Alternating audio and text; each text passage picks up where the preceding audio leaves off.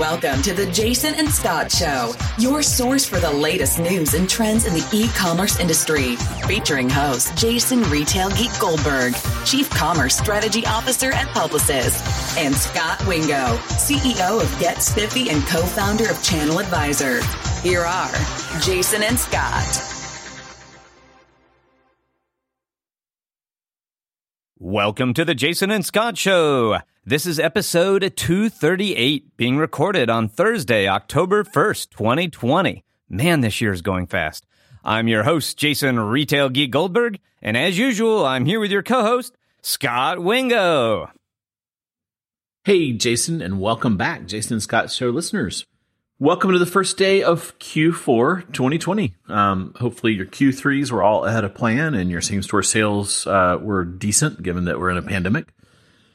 Jason, back way, way back. Uh, I don't know if you can remember back this far. Um, back in episode 235, we talked about some of the factors that could impact holiday and surfaced uh, this kind of concern that we may be running out of shipping capacity before we really get too deep into the holiday. Um, I have coined that Shipageddon. So that is really interesting, and we've gotten a lot of um, Twitter and and listener traffic and questions about this. So it seems to be top of mind with everyone. So we decided here uh, in episode 238 to do a bit of a deep dive on this. And we decided, uh, you know, that, that you and I know enough about shipping to get in trouble, but we needed to bring some more folks into the conversation. So we're really excited to have on this episode two experts, uh, and they're also regular listeners of the show Scott Silverman, um, who probably sounds familiar to a lot of you, um, and then Ken Cassar. They have both been watching this closely, and they just did a consumer survey of over a thousand people to understand the consumer side of this, how they're thinking about um, shipping delays, uh, shopping early or late, that kind of thing. Um, but then they also did a survey uh, on the digital executive side to understand how our merchants and retailers and brands thinking about this. Um, so excited to have you guys on the show. Welcome, Scott and Ken. Thanks for having us. Glad to be here. We are thrilled to uh, have you guys, and we're excited to jump into it. Um, but as you know, we like to always start by giving the listener a little bit of background about the guests. So, um, Scott, I'd love to start with you. Your name will be familiar to listeners because you were a guest way back in episode 66. Um, so quite some time ago, and then you have you've made cameos on a number of shows since then, some listener question shows and others. Um, would you mind reminding the the listeners a little bit about your background in e-commerce and what you're doing today? Sure. Well, super excited to be back on the Jason and Scot show. Uh, I have been in the e-commerce digital retail industry for over 20 years. I describe myself now as a digital retail connector. Um, I spent about 10 years running shop.org, which was the previous uh, online group of the National Retail Federation. I did that until 2010. And since then, I've been doing things on my own that are uh, related to bringing e-commerce leaders together for information sharing, learning, sh- uh, and uh, networking, um, including uh, putting together a conference called CommerceNext, which focuses on customer acquisition and growth and um, and that's been I've been spending quite a bit of my time on that, um, and that's really where this uh, this survey came from, and we'll get into that a little bit more in a bit. Very cool, and uh, always apropos to talk to you around holiday e-commerce because amongst your many claims to fame, uh, you actually coined the the term Cyber Monday, did you not? I was the co-inventor with uh, Ellen Davis from NRF, and uh, but I was the uh, inventor of CyberMonday.com, um, which is a fundraising uh, affiliate site. Yeah, that was actually run by Shop.org and later NRF that raised a ton of money for uh, scholarships for kids in the digital space. Yeah, absolutely. So some very cool stuff. So always great to have you back on the show, Scott. Uh, and then Ken, this is your first time on the show, but your analysis has been on the show a number of times because you have been one of my secret weapons. Can you introduce yourself to the audience? Uh, yes, I am uh, Ken Cassar. Uh, I have been in the retail industry for 25 or so years, but made the jump to e-commerce in 1998. Uh, at the time, I was working for BMG Direct. That's 11 CDs for the price of one uh, decided that direct mail probably wasn't uh, going to um, have the promise that e-commerce had, and uh, jumped over to a um, strategic advisory company called Jupiter Research at the time.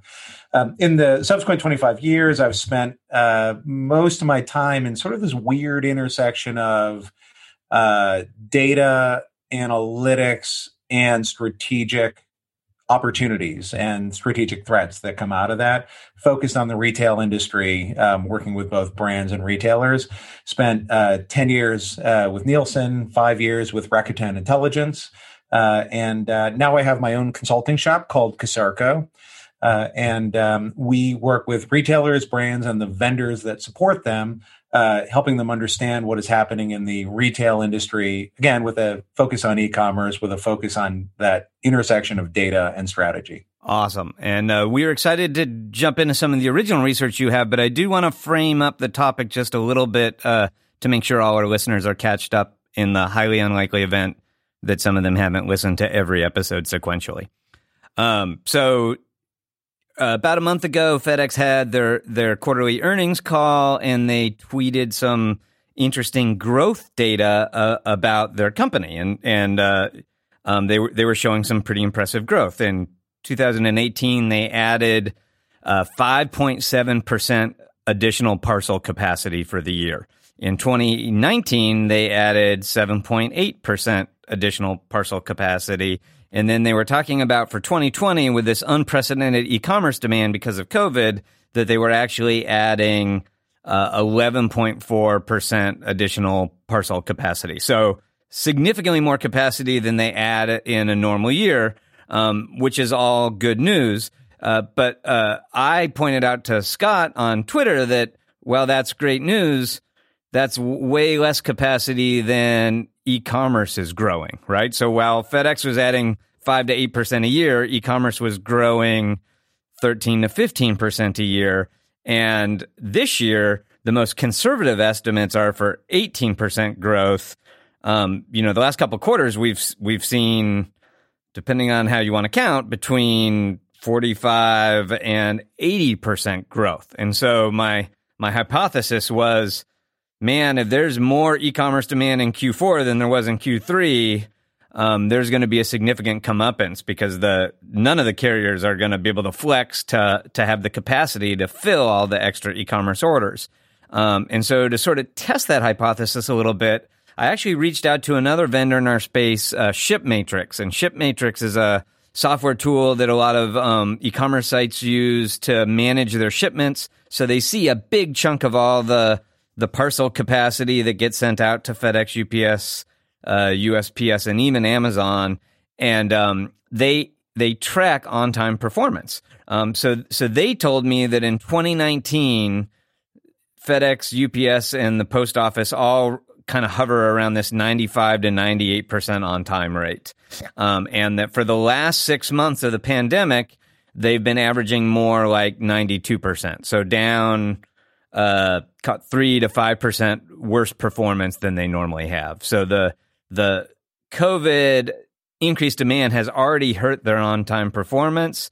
Um, their data actually shows that Amazon's struggling even more. That Amazon normally has a 95% on time performance for their two day deliveries, and that they're now running at 85%. So they're down like 10%. So to kind of wrap that up, COVID has forced a bunch of people to shop online. We've been trying to ship a lot more packages the none of the carriers have the ability to flex uh, as quickly as the e-commerce demand does, and so there's there's great concern about what that means um, for holiday, and that's what prompted us to do this show today, talking about uh, the holiday 2020 and the impending shipping nightmare.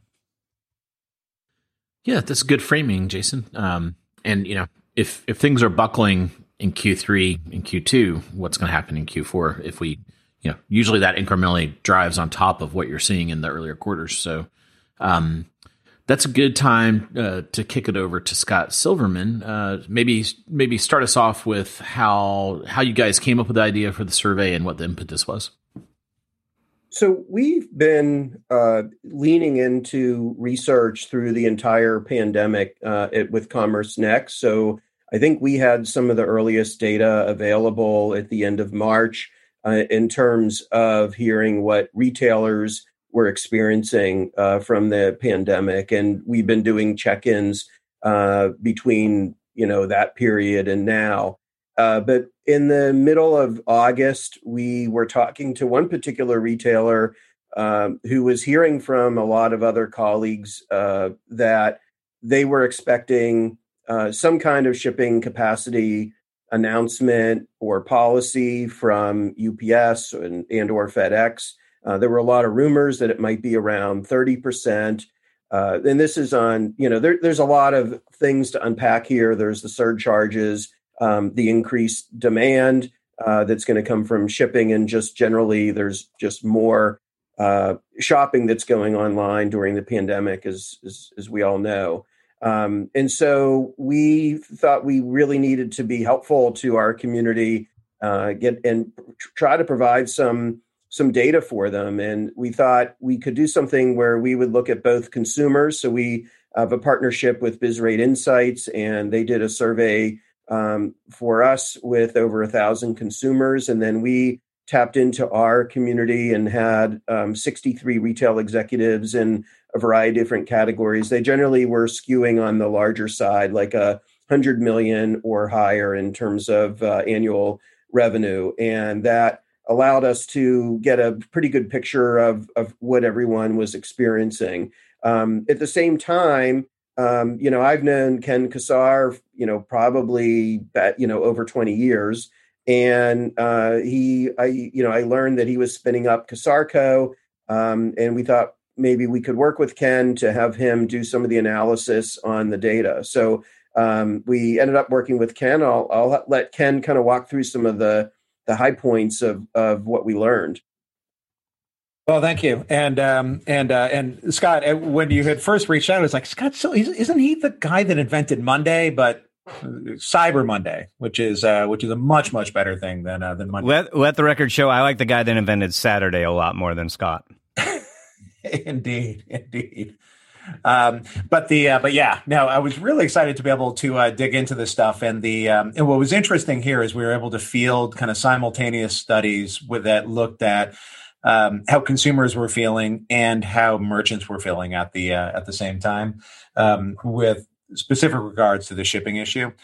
And um, and the and you know and I think you know probably the most interesting uh, finding, at least the best place to launch from, is when we ask uh, merchants about their biggest consumer related concerns. And we also asked about logistics, which we'll get to. But when we asked about their biggest consumer related concerns for the 2020 holiday season.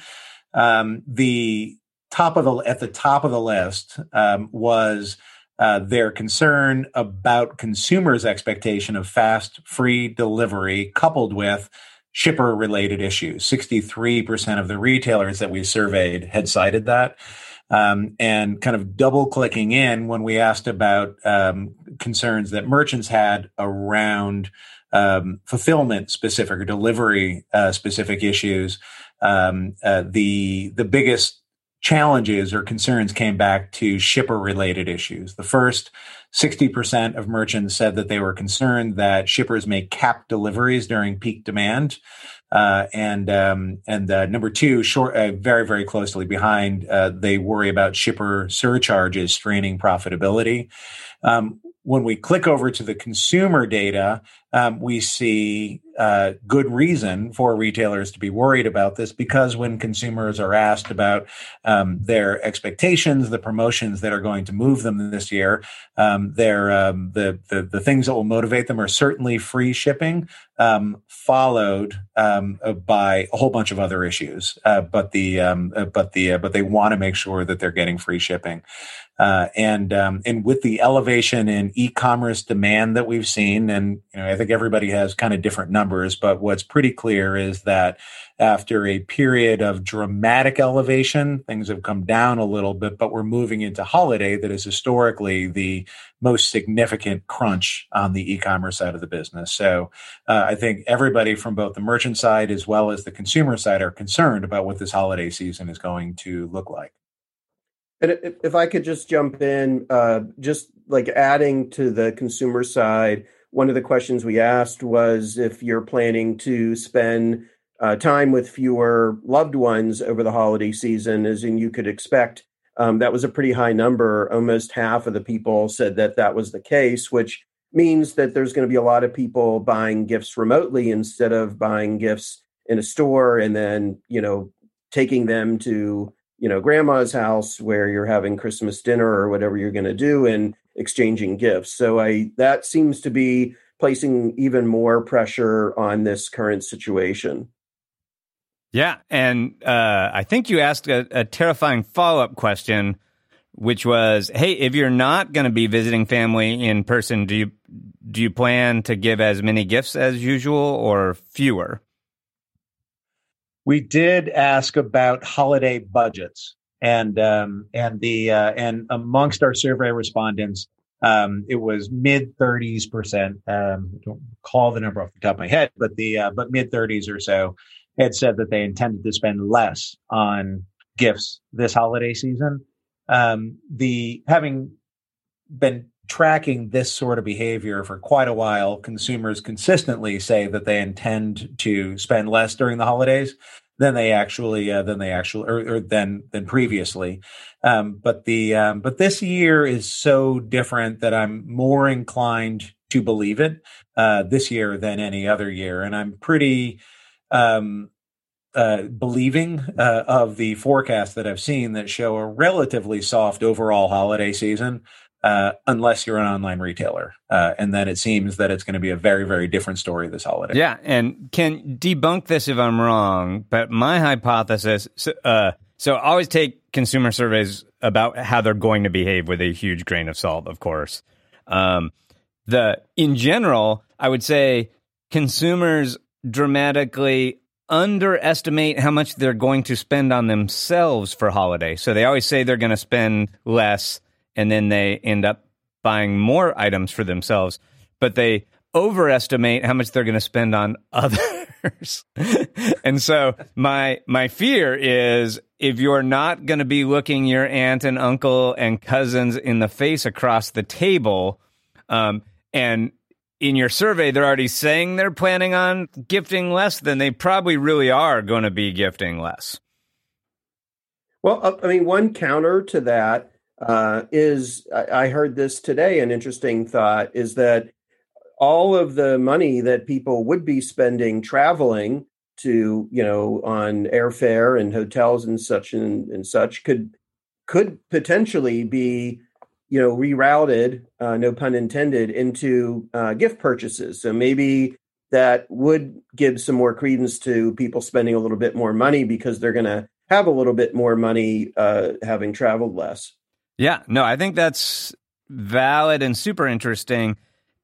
To me, that that goes into this bucket that that you guys called out in your your report, and of course Deloitte and others have talked about. I think Cowen brought it up this year as well. Um, a super common description of this holiday is bifurcation, and one of the ways that's described is hey, there are a bunch of consumers that had probably planned an expensive vacation they're not going to take, and so they may have more discretionary um, spending to invest, that they might be more inclined to improve their home or uh, you know buy more toys or invest in the new video game platforms that are coming out this year. Like there's this the, these this whole host of categories that could benefit from this affluent consumer with extra cash and and like uh, without doing a deep dive in the macroeconomic situation, uh, savings rates are uncharacteristically high. So they're there's a premise that there are savings dollars to invest in holiday if consumers choose to do that, right? So that could be the upside of the bifurcation is affluent consumers could spend more, um, and there are certain categories like toys, electronics, uh, uh, home improvement, uh, food that that could all benefit from that. The downside of the bifurcation is uh, the bottom 25% of all wage earners still have a 16% unemployment. A million people just applied for unemployment this week for the first time. All the enhanced benefits are expiring. There's 100,000 um, Disney and uh, airline workers about to get laid off. Um, and uh, all of those consumers are likely burning through that high savings rate, and they could shift into um, real recession mode and you know uh, feel a lot of economic insecurity, and therefore legitimately spend spend less for a holiday. And then, of course, there's holiday categories like fashion that you know probably are going to be hurt by the fact that there's not going to be a lot of parties to go to this year. Uh, all the Halloween people are probably going to be hurt by the fact that the CDC says that you shouldn't go trick or treating. Um, and side note, the CDC came out this week and said uh, going to a retail store to Thanksgiving shop the uh, week of Thanksgiving is a high risk activity that should be avoided. So lots of weird trends driving more spending and less spending. So how how do you how do you figure out how all those are going to net out? I guess is the magic question. The uh, and you know the I, I, had done some analysis of credit card data from a partner of mine, Affinity Solutions, uh, a, a few months ago, and um, we were looking at the the changes in spending over time at looking at different income groups. Uh, and this this was March through April through May through June and July, and it was absolutely incredible to me how much more volatile the spending was, and re- and, and, apparently responsive to government stimulus. Lower income groups were, um, and um, and they are absolutely the folks that are the most at risk at this point in the economy, and um, and so we need to watch that really close and the unemployment rate, I think more than anything else, is the number that we ought to be paying attention to right now. When I look at the overall Census Bureau spending numbers, um, they can lull one into complacency. Uh, uh, the uh, while April and May were dramatically below the previous year, by June and July we were up. By August, we were flat. And remember, during August, we started to see some of the government benefits uh, being curtailed. Um, the uh, I think we want to keep a really really close eye on some of the numbers that are coming out, um, and I think that at least for a few months, it seems highly unlikely to me that there's going to be a political solution um, that is uh, that is going to help kind of pad what could be a difficult time, and uh, and so. I generally worry um, more than I am optimistic with uh, conflicting signals.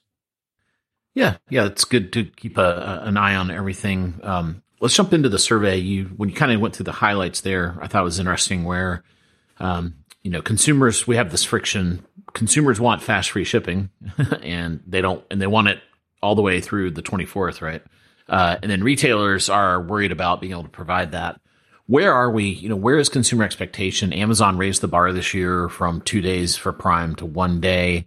Um, it's not on every SKU, but they're they're kind of constantly trying to implement that. And then the pandemic shifted a bunch of that around.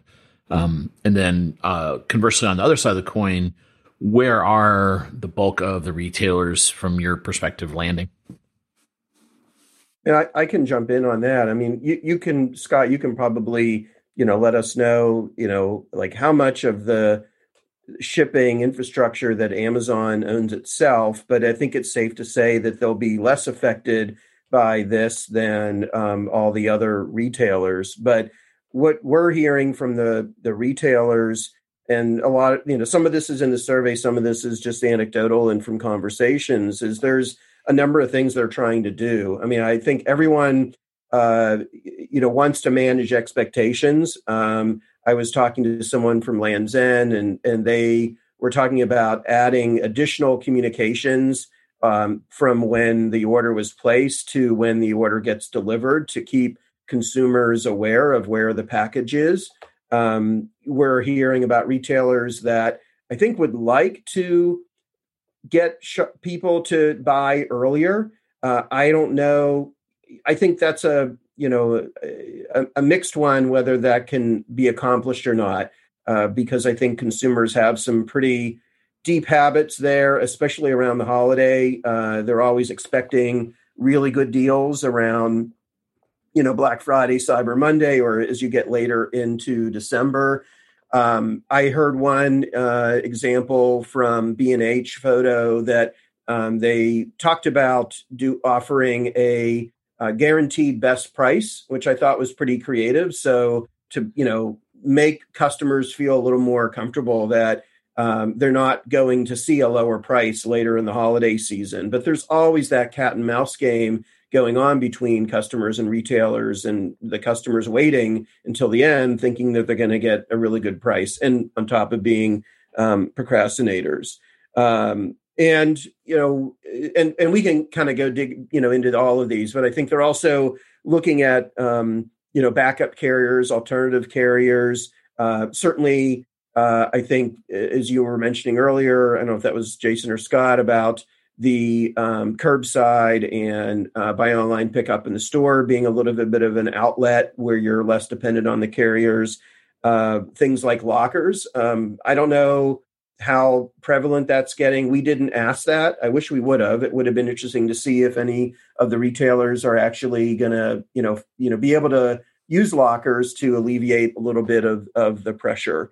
Um, so yeah, those are some of the things that we're hearing about. Yeah. Um, so, so two follow ups there. Um, so Amazon's at about 60 66% of their own packages now, but my sense is, and there's been some blog posts and they're, they're never super specific. I think they're pouring on as much onto that as they can at these, at the individual, they're adding DSPs and they're adding capacity at DSPs. So I think of the ones Jason went through, they'll have the most ability to add delivery capacity. Um, I don't know if it'll keep up with the demand though. Um, and I think I saw this week, this is kind of in relevant news items that Lowe's announced they're going to try to put lockers in a lot of stores and um, it's cool. They looked they looked a lot like Amazon lockers. I don't know what vendor they're using or if they they kind of built their own. Jason, do you did you see that? No, you busted me. I actually did not see that. Ah, okay. Maybe I imagined it. Who knows? Uh, I didn't catch that one either. The uh, I did actually try to measure that back in my uh, Rakuten days, and um, and so this was two years ago and uh, we were just looking at Amazon, and it was a surprisingly small percent of Amazon orders were going through lockers. Um, but um, but fast forward a couple of years with more availability and with retailers that have more prevalent brick and mortar locations, it could be a uh, could be a different story. Uh, you know, one of the one of the things that had really kind of struck me from the research that we did, we on the consumer side, uh, we asked consumers um, uh, about uh, we we stated many retailers are going to be facing issues this year um, with shipping capacity um, and uh, and costs. What trade-offs would you be willing to make in order to be able to get um, free shipping? Uh, and 38% um, of the consumers that we surveyed said that they'd be willing to go to a local store to pick up an order. 31% said that they would be willing to wait longer for an order to ship. And I think for a lot of retailers, not not named Amazon, that is going to be the key to the holiday season. Um, uh, trying to press consumers toward lower cost, lower pressure options um, that will uh, that will that, that will hope, hopefully make the whole enterprise operate more effectively. Um, but we'll see, to Scott's point earlier, um, we'll see how well they're able to get consumers to budge from their past habits. Um, historically have been skeptical um, that consumers will change uh, their uh, their past behaviors in any dramatic way. However, in a year where when I go to the grocery store, they tell me which way to walk down particular aisles, and I'm compelled to buy brands of toilet paper that I've never heard of before. Um, the uh, the uh, it may be it may be a different story than in the past. Yeah. Uh, so let's let's poke on some of those those ways retailers are going to try to change and how successful they're likely to be. But before I do that, the the our show intern chimed in um, while while you're answering that last question, and annoyingly pointed out that Scot was right. Um, that that Lowe's announced last week plans to add lockers in 1,700 stores, and apparently as part of that announcement, they disclosed that 60% of all their on, online orders are BOPUS, are are fulfilled by store. So makes makes total sense for them. Um, so, so going back to ways retailers would like to change shopping behavior for the pandemic, um, you guys alluded a little bit to retailers would like shoppers to start shopping earlier. And I feel like we've already seen a ton of efforts on the part of retailers to make that happen, right? So uh, Amazon has announced Prime Day, which is uh, the 14th and 15th of October. So um, for Amazon, for all intents and purposes, Thanksgiving uh, promotions have already started because they have pre Prime Day sales running right now. They're going to run into this big two two day Prime thing, and I, I assume they'll roll right into holiday. Um, Walmart and Target have both counter program sales the day before Prime Day or a couple days before Prime Day. Um, Target, Home Depot, and a bunch of other retailers have announced they're not going to have one day giant doorbuster sales for Black Friday because None of the retailers want to encourage a giant line outside their stores. Um, and a lot of their stores are on restricted capacity, so they can't let a ton of customers in the store anyway. And so instead of one day doorbusters on Black Friday, they're doing two months of sales starting in October. So so there's tons of promotional activity to try to entice the the shopper to buy early. The retailer wants that shopper to buy early because that means there's more days and more shipping capacity to fulfill that order. Um, there's a whole whole variety of things that that are safer for the retailer if if they can get them to shop early.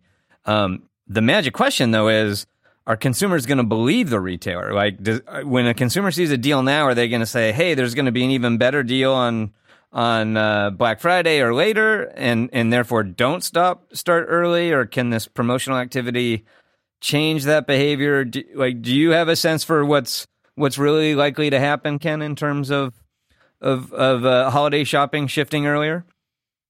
Yeah, it, it's you know I I, I have got to say that the, like when I uh, uh, when I think back to analyses that I've done where I've looked at holiday spending on a day to day basis um, year over year where you anchor on Cyber Monday, uh, it, it, it, amazes me how consistent that curve has been. Um, I spent five years when I was at Rakuten trying to find interesting things to say about the fact that patterns were as consistent as they were year over year. Um, and um, and so it is an uphill battle. Um, I believe that the unofficial beginning of the holiday shopping season this year is Prime Day uh, or Prime Days, uh, however we want to think about it, and um, and that all retailers need to kind of orient themselves around that. I do not believe that necessarily mean, means that retailers need to uh, explicitly counter program against Amazon and Amazon's promotions, um, but they need to realize that that is the beginning, um, and uh, and collectively spreading demand out as much is critical. The uh, I think that this year more than any other, there is going to need to be a harmony between marketers and infrastructure folks or operation folks like we've never seen before. Uh, the marketing folks have got to not be myopically focused on driving sales. They need to think about when those sales are occurring, um, and uh, and and uh, they've got to bring to bear all of the powers of persuasion uh, that they've developed, not to get people to buy, but to get people to buy at an appropriate time and they have all the headwinds of the habits that they've developed over the course of years, where consumers have justifiably come to expect the best deals to come later in the season. It is a uh, it is no small challenge.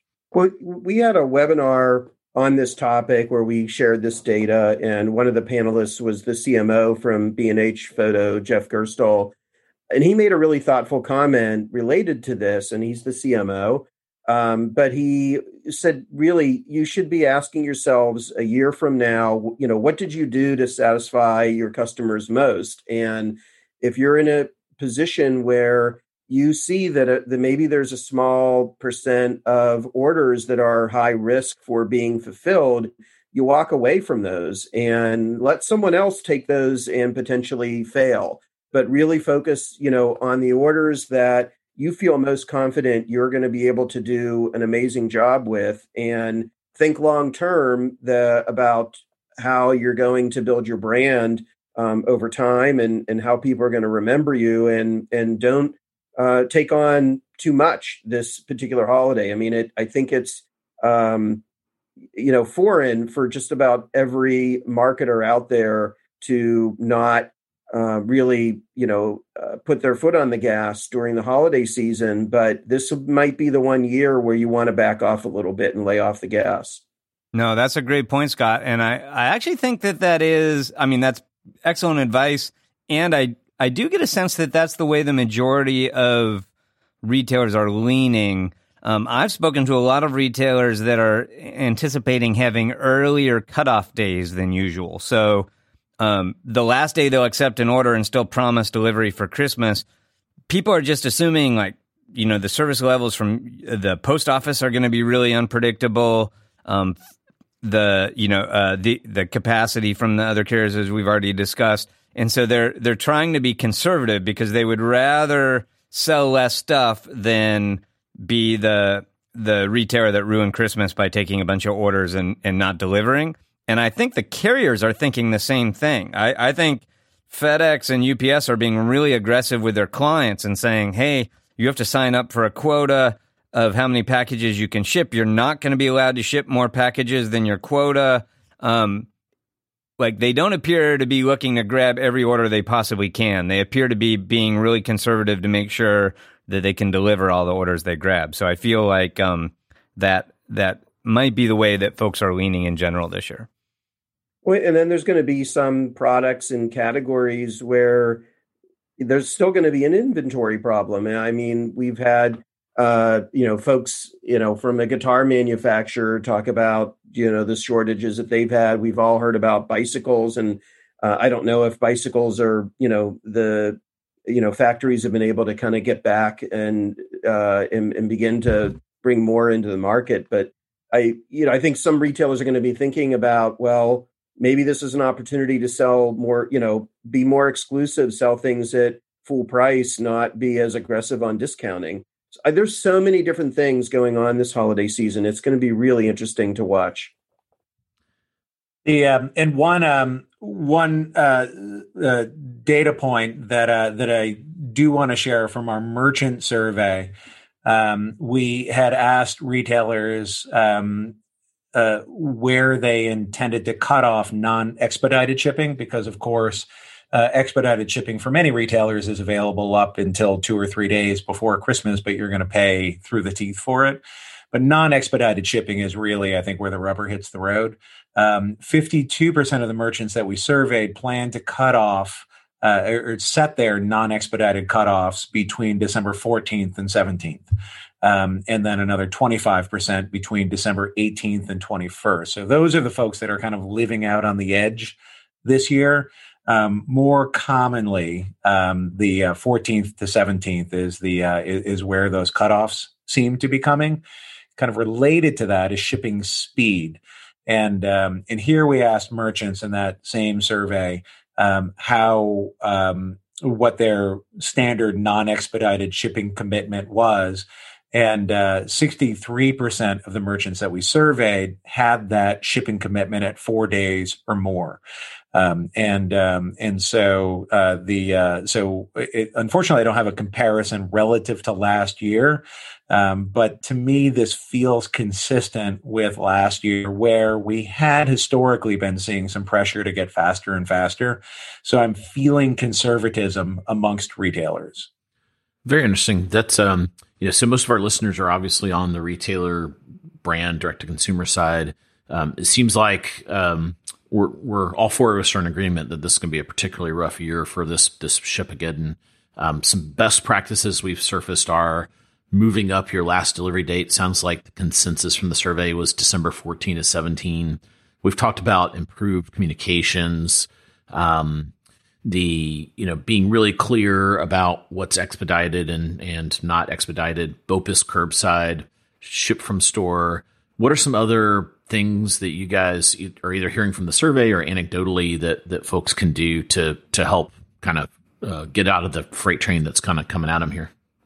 I, I mean I, you know just you know old fashioned you know contingency planning uh, you know, being flexible and and where you're uh, moving your resources. Uh, if you need folks to go into your fulfillment centers and you know pack more boxes or things like that, which I, I don't even know how all that's going to work with COVID.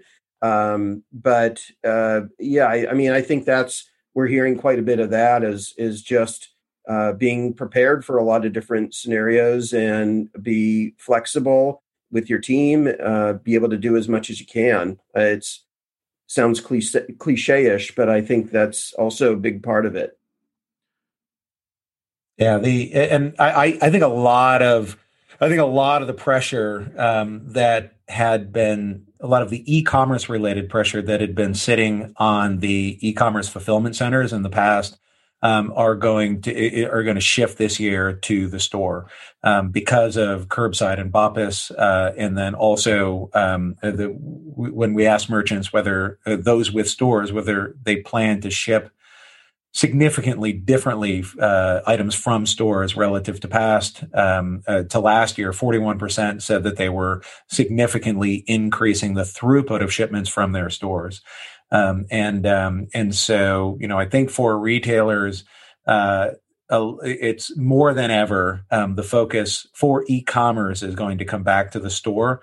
Um, and um, and retailers have got to get training employees early. They've got to cross train employees. They've got to be prepared for a whole mess of different unpredictable scenarios uh, and um, if i were running a large retail chain i would i would start my hiring a couple weeks early to make sure that people were ready uh, to deal with situations that they've never dealt with before, uh, and to uh, to be as adaptable as possible.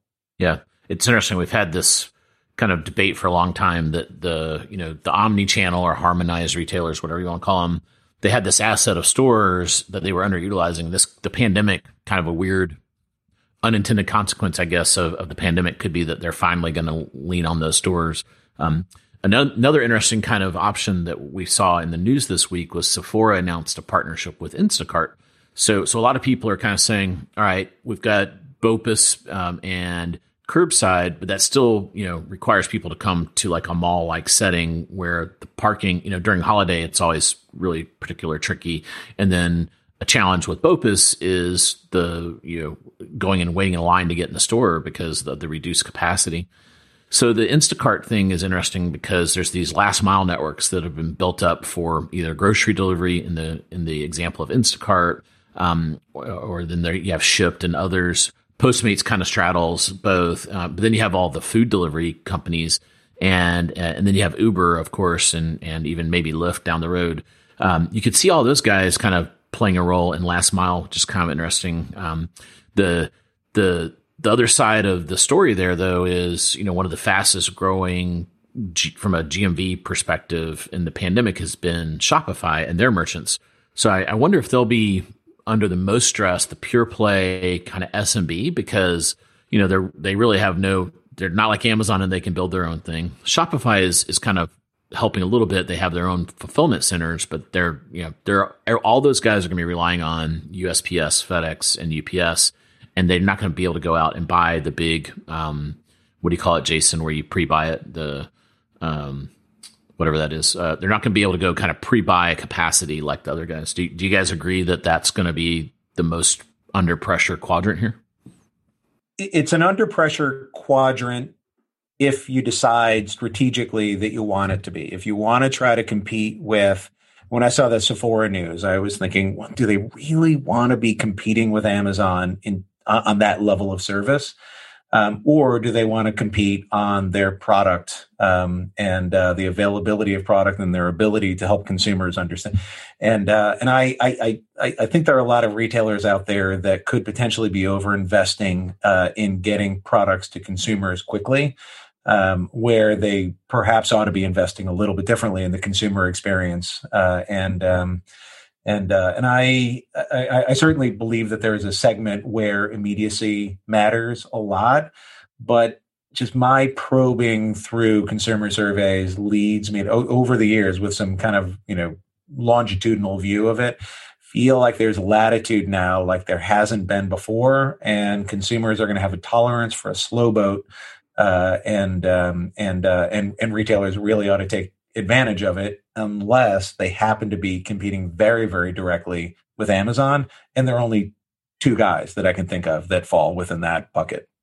Mean, there's, you know, the, the other way of looking at the, the Instacart deal is you know it's an outlet for you know when when you know your most dependable carriers are going to be stretched thin and you're looking for a series of outlets to kind of flatten it out um, a little bit and put less pressure on the existing carriers.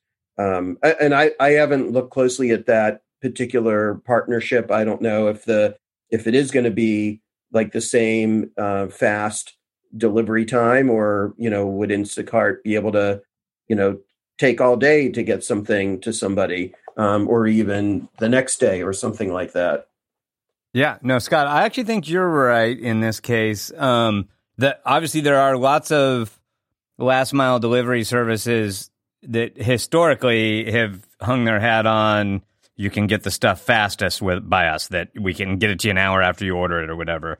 But I think for this holiday, what we're seeing a lot is um, retailers that just need to find a safe way to sell more of their store inventory. So the the thing people forget about sometimes, I know you guys understand this, but um, if you have a fulfillment center and a thousand stores, and you have ten thousand Jason and Scot show mugs to sell, uh, you're going to have five thousand of those spread out across those stores, and you're going to have five thousand of them in the fulfillment center. So getting 10 uh, 10,000 orders at the fulfillment center doesn't help you if half your inventory is in the stores or vice versa. Like you, you have to match that supply to demand. So like retailers can't win by just having all their demand shift online. They would have a bunch of inventory tied up in stores that they then wouldn't be able to sell. And so curbside pickup or BOPIS are super appealing because they give you that e-commerce experience and they're still selling the store inventory. And I think some retailers are just concerned that consumers aren't going to want to do BOPIS or curbside because of safety issues or inconvenience issues with driving in the mall over holiday. And so to me, I think a bunch of these retailers that have added last mile home delivery for this holiday are, are really just trying to make sure that more of their inventory is liquid and that they can sell it. So if Sephora can get Instacart to drive stuff home for people, that lets them sell more of their inventory. I know Bed Bath and Beyond has also did a deal with Instacart and Shipt, I think. And uh, we actually had a vendor on the show uh, uh, a year ago, episode 166, called Shipsy, and this is that's exactly what they do. They're like an aggregator that that you know pull together like 60 of these regional companies that can drive that stuff to you and and fulfill those orders to you. So I, I think the service level might not be same day. It might just be a relatively cheap, easy way to to deliver store inventory. Um, but I want to pivot for a second because uh, earlier in the conversation you brought up what to me is another interesting point that we haven't talked a lot about yet, which is um, inventory issues. So, pandemic hits in March. People aren't sure, you know, how this is going to be impacted. Like one of the early predictions was, "Oh man, uh, these stores are closed for two months. They're not selling any of their inventory." Holiday we're going to be flooded with inventory and it's all going to be super cheap because everyone's going to have clothes from the wrong season that they're trying to sell.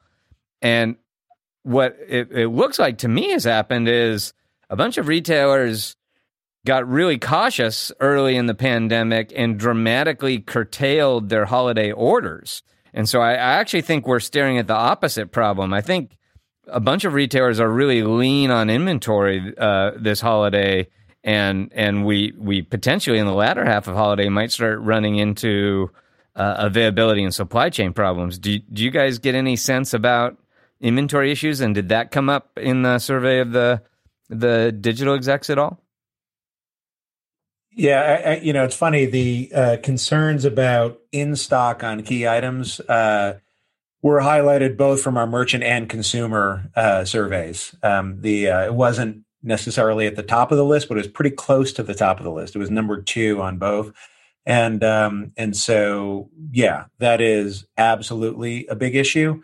Um, the uh, my advice to retailers this year is identify your key inventory items, and I mean maybe it's the top hundred, maybe it's the top thousand items um, but the uh, but those where you believe you've got any risk of being out of stock, you've got to think like net like Netflix. Know, when Netflix, when you type in a movie, uh, The Big Lebowski, and they don't have that movie, they've got hundred other suggestions of movies like The Big Lebowski, um, retailers have got to be armed with alternate suggestions for out of stock items. I think in order to be successful, because I I I, I agree that out of stock issues are are going to be rampant this year.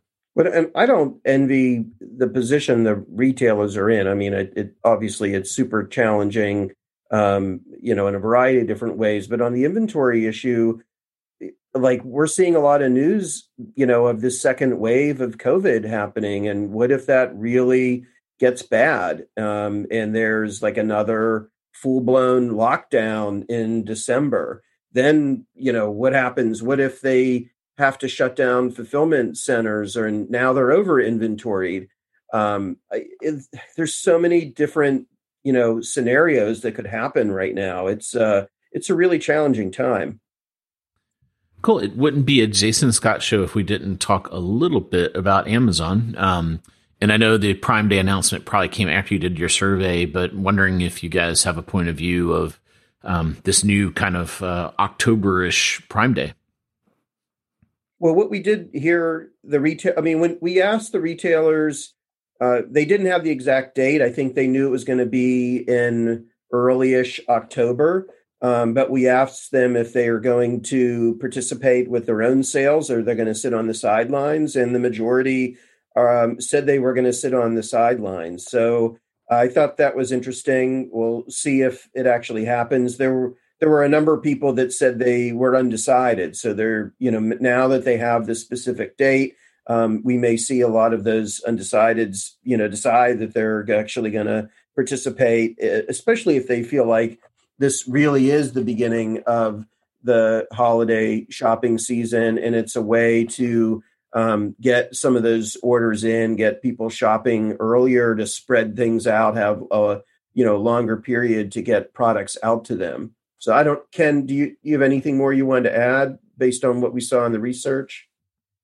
Yeah, I, I, I, I, do. In it, just in addition to what uh, to what you're saying, Scott, the you know th- this Prime Day, I I do think it's going to be a significant sales day. Uh, I just actually saw the eMarketer forecast for Prime Day, um, and um, and they're they're anticipating a a pretty significant increase, um, and um, and and you know, and I think that that it, it's easy to dismiss that as well. That's before the holiday season, but it but it but it's not. It, it that is, I, I believe, going to chip into holiday sales for those that are prepared. I think consumers are going to be prepared this year, um, and um, and yeah, that, I I think that is going to. I think Amazon is almost starting the holiday season um, with a, a, ten yard advantage on the uh, on the rest of its competitors um, because of the traction that they've had with Prime Day in the uh, in the past.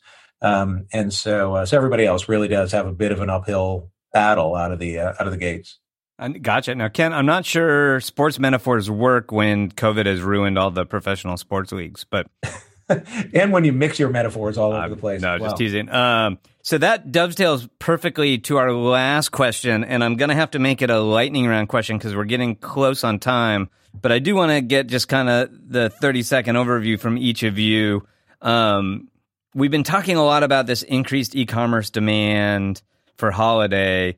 Um, from the very beginning of COVID, there's been a huge increased e-commerce demand, and the most common way I hear retailers describe it is every day has been Cyber Monday, right? So, um, you know, Salesforce talked about that across their whole platform. Shopify, you know, said that they're running it higher than than uh, Cyber Monday rates. Amazon traditionally says that Prime Day is a bigger peak than Cyber Monday.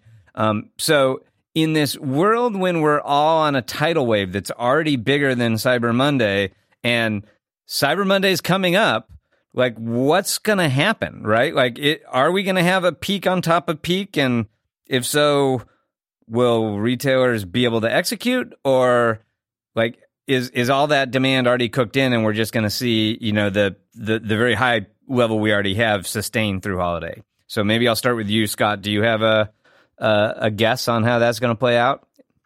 I mean i do think there's going to be a peak on a peak. I think the retailers are planning for this uh, they're doing you know trying to get capacity uh, trying to do these all these other things get people to shop earlier. Um, I think it might be an opportunity to not be as aggressive on discounts, uh, to you know sell closer to full price and and you know may be more profitable, uh, potentially you know helping to uh, you know to subsidize a little bit of the the profitability that's not going to happen from stores. So I think that's a you know an interesting scenario uh, I'm I, am i am calling it an interesting scenario because I don't have like a, a I, I don't want to be that confident to say that I think that's actually going to happen for sure. No, I wrote it down. Uh, that's your prediction. Uh, Ken, what about you? What do you think is going to happen? Uh, yeah, no, I mean, I think I think the pressure on e-commerce operations, uh, it, it, I think it's going to be relentless this year. Um, the um, and for bigger for bigger retailers that have larger operations where they can absorb e-commerce pressure into broader store operations um, those are folks that have a lot of work to do but they're fortunate um, and for other retailers i think it's it's going to be a combination of working overtime being scrappy trying to figure out how to do this and uh, to Scott Silverman's point, uh, trying to throttle demand at times in order to um, in order to uh, to make sure that it doesn't uh, that it doesn't bring the walls of the fulfillment centers collapsing down. Yeah, uh, I I think I tend to agree. I think there's going to be a, a, peak on a peak. Um, there's going to be a little bit of a bifurcation. The the the retailers that invested in elastic capacity and moved to the cloud are probably way better situated than the retailers that are running their e-commerce site on their own iron right now. So um, that that's going to be interesting. And of course, nobody nobody has done holiday readiness like load testing with these kinds of loads. So so it's this is going to be a very uh, live test, but um, I think that's going to be a great place to leave it because we have once again used up our allotted time. Uh, Scott, Ken, really enjoyed having you on the show and talking about this super important issue. We're going to have to stay close to it for the rest of holiday. Um, as always, if listeners have uh, any questions or comments about uh, the stuff we talked about today, we'd love it if you'd hit us up on Twitter or our Facebook page, and we'll continue the conversation. And as always, if you enjoyed the show, please jump on iTunes and give us that five star review. That's the holiday present Scot and I most want, and it doesn't require any shipping whatsoever. Ken and Scott, we really appreciate it. Where can folks find you online if they want to um, follow your thought leadership? Uh, well, let's see. I'm I'm on Twitter, but don't post a whole lot. Um, I mean, I think you know the the we can give you a link for your show notes uh, where people can download the study that we've been uh, referencing quite a bit. But commercenext.com is where you know you can see a lot of the other research that we've been doing and the webinars that are rooted in research and so on. Uh, I would say yeah, CommerceNext would be the best place to find all that information. Okay. And Ken? And you're always welcome to go to CassarCo, C A S S A R C O dot com, uh, where when I remember to, I uh, post uh, all uh, thought leadership that I uh, that I create. That's awesome. I will put both of those links in the show notes. And until next time, happy commercing. You've been listening to The Jason and Scot Show. For all the latest news and trends on e commerce and shopper marketing, subscribe to us on iTunes or visit www.jasonandscot.com.